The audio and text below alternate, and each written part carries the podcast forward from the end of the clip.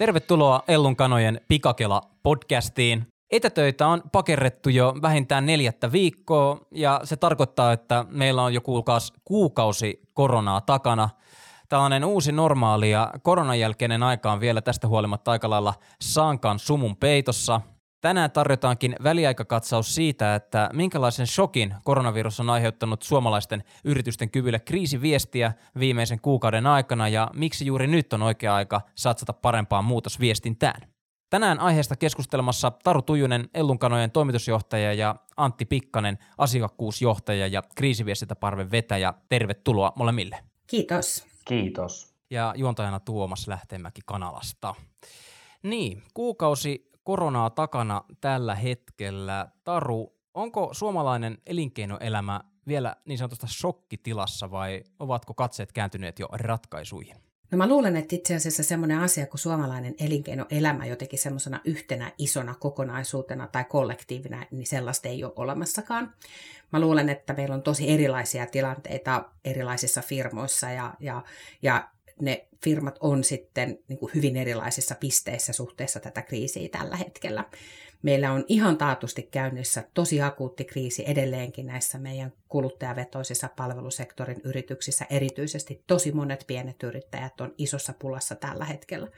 Ja samaan aikaan on varmaan niin, että sitten meillä on joukko keskisuuria ja vähän isompia yrityksiä, jotka itse asiassa sen, niin on nyt neljä viikkoa tehneet hikihatussa töitä sen eteen, että on, on yritetty luoda sitä niin kuin paitsi tilannekuvaa, että missä ollaan, on käyty YT-neuvotteluita ja on, on ikään kuin vakautettu sitä venettä. Ja, ja, ja mä luulen, että näissä yrityksissä itse asiassa ollaan semmoisessa tilanteessa, että se semmoinen akuutti paniikkivaihe on hellittämässä ja, ja, ja, ja varmaan pääsiäisen jälkeen, tai ainakin huhtikuun loppupuolella, niin ollaan semmoisessa tilanteessa, että ryhdytään sitten jo nostamaan sitä katsetta eteenpäin ja katsomaan sinne tulevaisuuteen ja miettimään, että mitä meidän pitäisi seuraavaksi tehdä, jotta se bisnes saadaan sitten uudestaan käyntiin. Mm. Onko Antti tähän sulla lisättävää?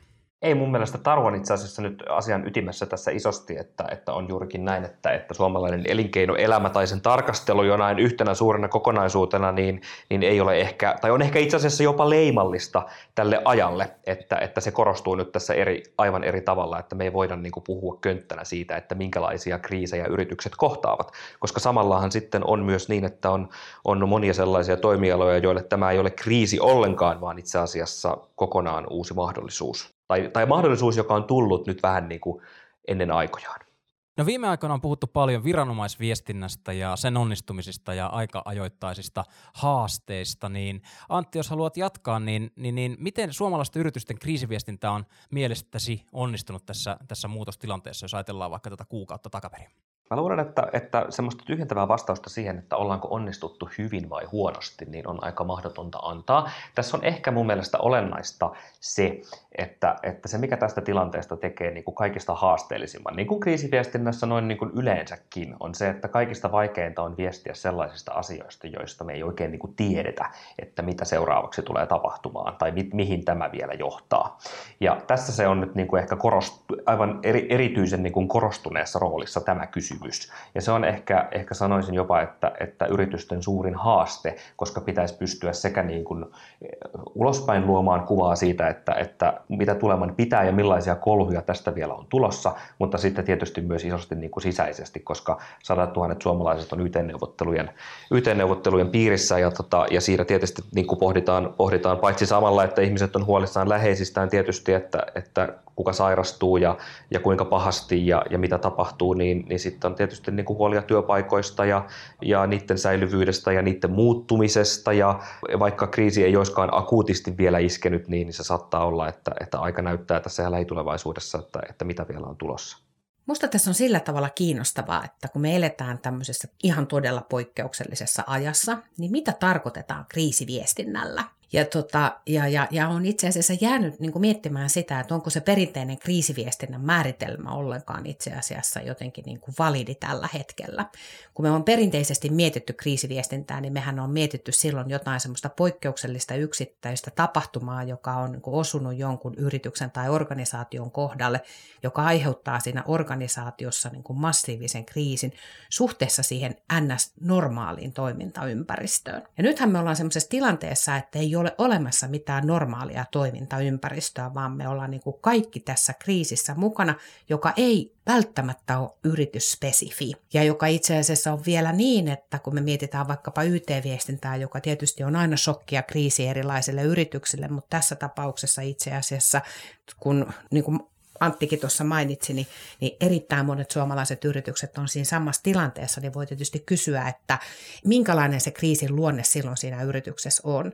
Ja mä oon itse jäänyt miettimään sitä, että me ollaan niin kuin erikoistilanteessa monessa suhteessa, mutta onko niin kuin kriisiviestintä se työkalu, jota tässä kohdassa niin kuin yritykset kuinka paljon tarvitsee, vai tarvitaanko sen kriisiviestinnän lisäksi muita asioita? Tarvitaanko todella hyvää sisäistä viestintää?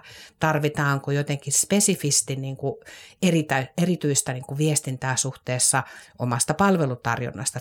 Tarvitaanko niin kuin ulkoisessa viestinnässä erityisesti mediasuhteita? Ja, ja tavallaan se muuttaa niin kuin tämän kriisiviestinnän semmoisen niin oppikirjamaisen luonteen ehkä enemmän semmoiseen niin kuin, niin kuin erikoistilanteiden niin kuin viestinnäksi, joka on monessa kohtaa voi olla paljon niin kuin kokonaisvaltaisempaa kuin pelkästään spesifisti sitä kriisiviestintää. Mä tästä en voisi olla enempää samaa mieltä ja tässä ehkä on, jos ajatellaan, että sellaiset asiat, jotka on ollut yleensä kriisiviestinnässä nimenomaan hyviä ohjenuoria ja ikään kuin niitä vakiintuneita prosesseja, niin kuin erityishuomio vaikkapa just luottamuksen herättämisessä ja kuuntelemisessa ja ymmärtämisessä, niin tässä ajassa tai tässä tilanteessahan niistä on tullut nyt ikään kuin sitten niin kuin peruskauraa, jolloin hyvä kysymys on sitten se, että mikä sitten on ikään kuin sitten kriisiviestintää. Just näin. No tähän liittyen niin yrityspäättäjiä varmasti mietityttää näin, näin pääsiäisen jälkeen se, että kuinka pitkään tämä, tämä epidemia kestää ja kuinka näistä, näistä muutostilanteista tulisi viestiä, niin, niin, niin minkälaisia ohjenuoria, jos ajattelit tässä, Taru mainitsit erikoistilanteiden viestintää, niin antaisit ohjata näille yrityspäättäjille kevään ajaksi? Minkälaiset teemat korostuvat erityisesti? No mä itse asiassa uskon siihen, että me ollaan tilanteessa, jossa kun näkyvyys on tosi huono eteenpäin tällä hetkellä ja se on asia, joka on yhteinen ihan kaikille yrityksille ja meille kaikille yrityspäättäjille, niin mä itse asiassa uskon siihen, että sisäinen viestintä on se, mikä, mikä korostuu niin tässä ajassa paljon. Ja se on yleensä vielä semmoinen viestinnän laji, joka ajatellaan, että se vähän niin kuin hoituu itsestään tai siihen harvoin tehdään itse asiassa niin kuin massiivia, massiivisia jotenkin operaatioita sisäisen viestinnän jollain tapaa niin kuin strategiseen pohdintaan tai muuta. Ja, tota, ja, ja siihen mä kiinnittäisin paljon huomiota. Mutta sitten on myös se asia, minkä Antti tuossa aikaisemmin mainitsi, että, tämä kriisi on myöskin niin kuin aina mahdollisuus se on myös tosi iso mahdollisuus tosi monille yrityksille. Ja ne yritykset, jotka on kaikista nopeimpia löytämään ne omat niin kuin liiketoimintaan liittyvät mahdollisuudet, niin mä uskon itse asiassa, että, että tulee niin kuin ulos isompina voittajina tai isompina, niin kuin, niin kuin vahvempina kuin, kuin tähän kriisiin mentäessä oli. Ja, ja sen takia se semmoisen strategisen niin kuin viestinnän ja strategisen jotenkin tekemisen pohdinta, erilaiset skenaariot, erilaiset niin kuin uudet liiketoimintamahdollisuudet ja muut, niin, niin kyllä niitä kannattaa ruveta tosi nopeasti pohtimaan. Se on juuri näin. Ja sitten mä ehkä tartun vielä tuohon, mä, mä olen samaa mieltä tästä, että, että sisäinen viestintä tässä ajassa nyt tietenkin e, tietyllä tapaa korostuu. Siinä sitten tietysti niin kuin korostuu, jos ajatellaan, että mitkä asiat korostuvat sitten, sitten tässä niin kuin sisäisessä viestinnässä, niin tietysti niin kuin epävarmuus ja se, että asioista ei tiedetä, niin sehän on kaikista vaikein asia viestiä varsinkin omalle porukalle. Ja siinä mä, mä ajattelisin, että tokikin niin kuin fiksulle spekuloinnille on aina paikkansa, mutta mä uskon taas sitten myöskin pitkälti siihen, että, että mitä rehellisemmin myös sanotaan sellaisista asioista, joista ei vielä tiedetä, niin se on yksi keino myöskin sitten herättää turvallisuuden tunnetta, koska se on rehellistä.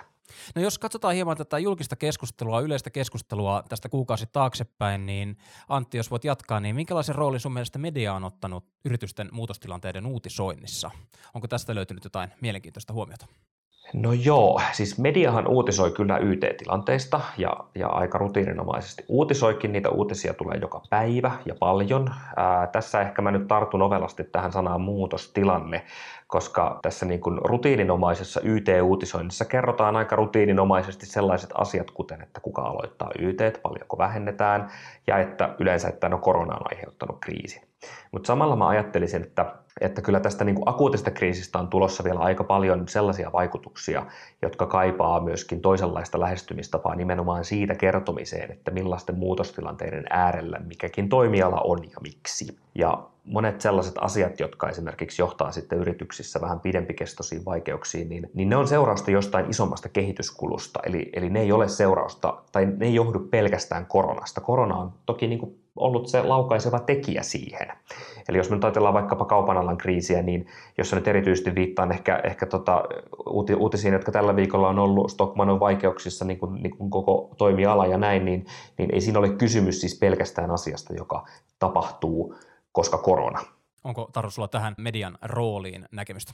Mä oon jotenkin ajatellut niin, että suomalainen media on pärjännyt itse asiassa tässä kriisissä aika hyvin. Ja, ja, tota, ja se, mikä on niin kuin itse asiassa semmoinen niin kuin huvi, vähän niin kuin tavallaan huvittaa, kun katson itse omaa mediakäyttäytymistä, niin jotenkin tämä tämmöinen niin kuin niin kuin, kun meillä on tämmöinen niin kor, non-stop korona-live tällä hetkellä käynnissä suomalaisessa mediassa ja tietysti ulkomaisessa mediassa myöskin, niin kyllähän se on niin varmaan tuonut ihmisiä ansaitun median ääreen ihan tosi isosti. Ja uskon, että itse asiassa se jotenkin tapa tehdä tätä vaikkapa koronaan liittyvää uutisointia on ollut sen kaltainen, että se on median käyttöä merkittävästi lisännyt. Ja se on mun mielestä hyvä esimerkki siitä, että joillekin tämä kriisi on myöskin niin kuin mahdollisuus. Saman aikaan mä toki ymmärrän sen, että, siellä varmasti on tapahtunut muutoksia median osalta, vaikkapa mainos tuloissa tai muissa tämmöisissä, jotka todennäköisesti on, on merkittävästi laskeneet tässä matkan varrella, mutta että uusi tapa tehdä on todennäköisesti tuonut paljon lisää ihmisiä myöskin ansaitun median ääreen jollain sellaisella tavalla, jossa, josta ei ehkä voitu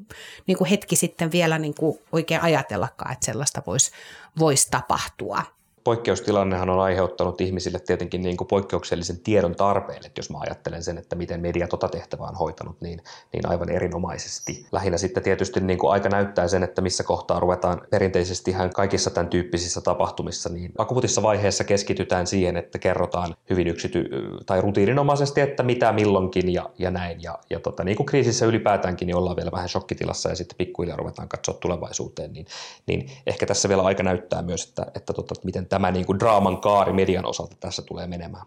Tuossa aikaisemmin nostitte esiin, Taru varsinkin nosti esiin sisäisen viestinnän merkityksen, mutta, mutta kun nyt jos tästä kriisiviestinnästä on tullut tällainen uusi normaali, niin mitä muita huomioita, asioita viestinnästä pitäisi, pitäisi pitää mielessä tulevina kuukausina? Tuleeko vielä muita pointteja?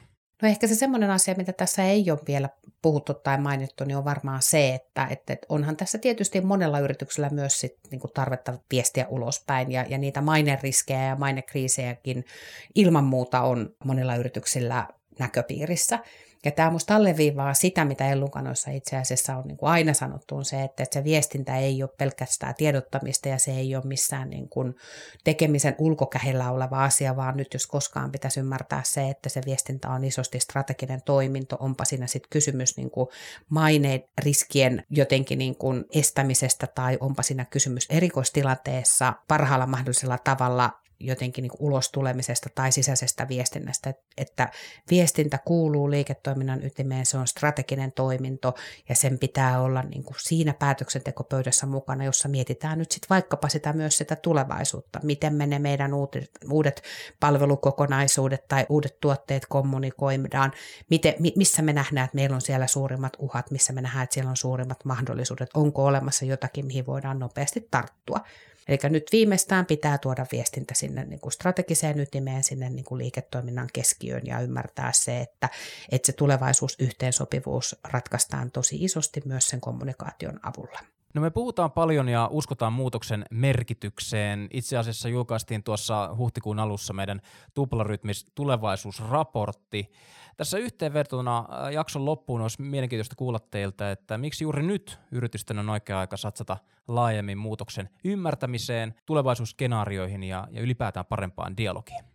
No mä itse asiassa uskon siihen, että korona on ollut niin kuin erinomainen esimerkki siitä, että kun puhutaan vaikkapa mustista joutsenista, että voi tulla joku semmoinen ikään kuin ennalta arvaamaton tilanne. Toki tietysti voidaan spekuloida sitä, että kuinka ennalta arvattu tai arvaamaton tämä korona oli, mutta jos nyt ihan rehellisiä ollaan, niin kyllä tämä ainakin länsimaat otti niin kuin, niin kuin housut nilkoissa kiinni sekä, sekä Euroopan että tuolla niin kuin Pohjois-Amerikan puolella ja, ja me lähdettiin tähän tilanteeseen sitten kuitenkin aika varautumattomana ja, ja se on hyvä esimerkki siitä, että kuinka nopeasti tämmöinen yllättävä arvaamaton tilanne itse asiassa voi pistää paitsi yhteiskunnat, niin myös niin kuin sen elinkeinon rakenteen polvilleen. Ja mä en luule niin, että me siirrytään maailmaan, jossa kun muutoksia tapahtuu paljon, niin näitä ei tule olemaan niin kuin vähemmän, vaan näitä tulee olemaan niin kuin enemmän. Ja, ja, ja sen takia sitä omaa muutoskyvykkyystä, että ne yritykset, jotka on muutoskyvykkäitä ja jotka kykenevät nopeasti tekemään muutoksia, paitsi suhteessa itsensä, niin suhteessa siihen toimintaympäristöön, niin on itse asiassa niitä, jotka selvii voittajina ja jotka löytää niitä, ei vain niitä uhkia, vaan myöskin mahdollisuuksia. Mutta sitä varten jotenkin niin kuin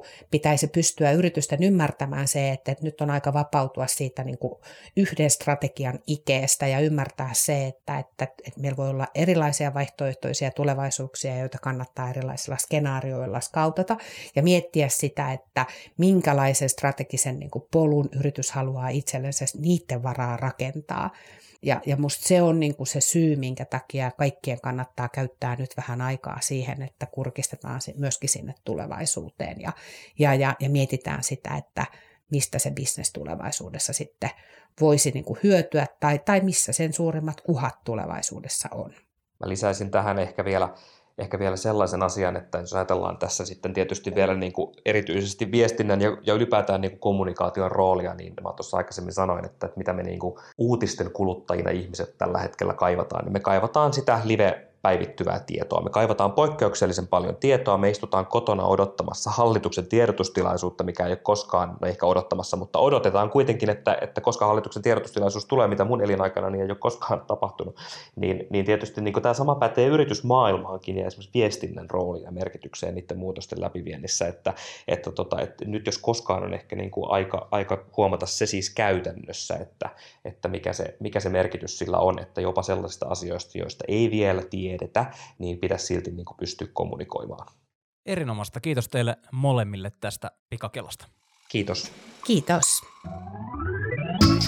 Kiitos.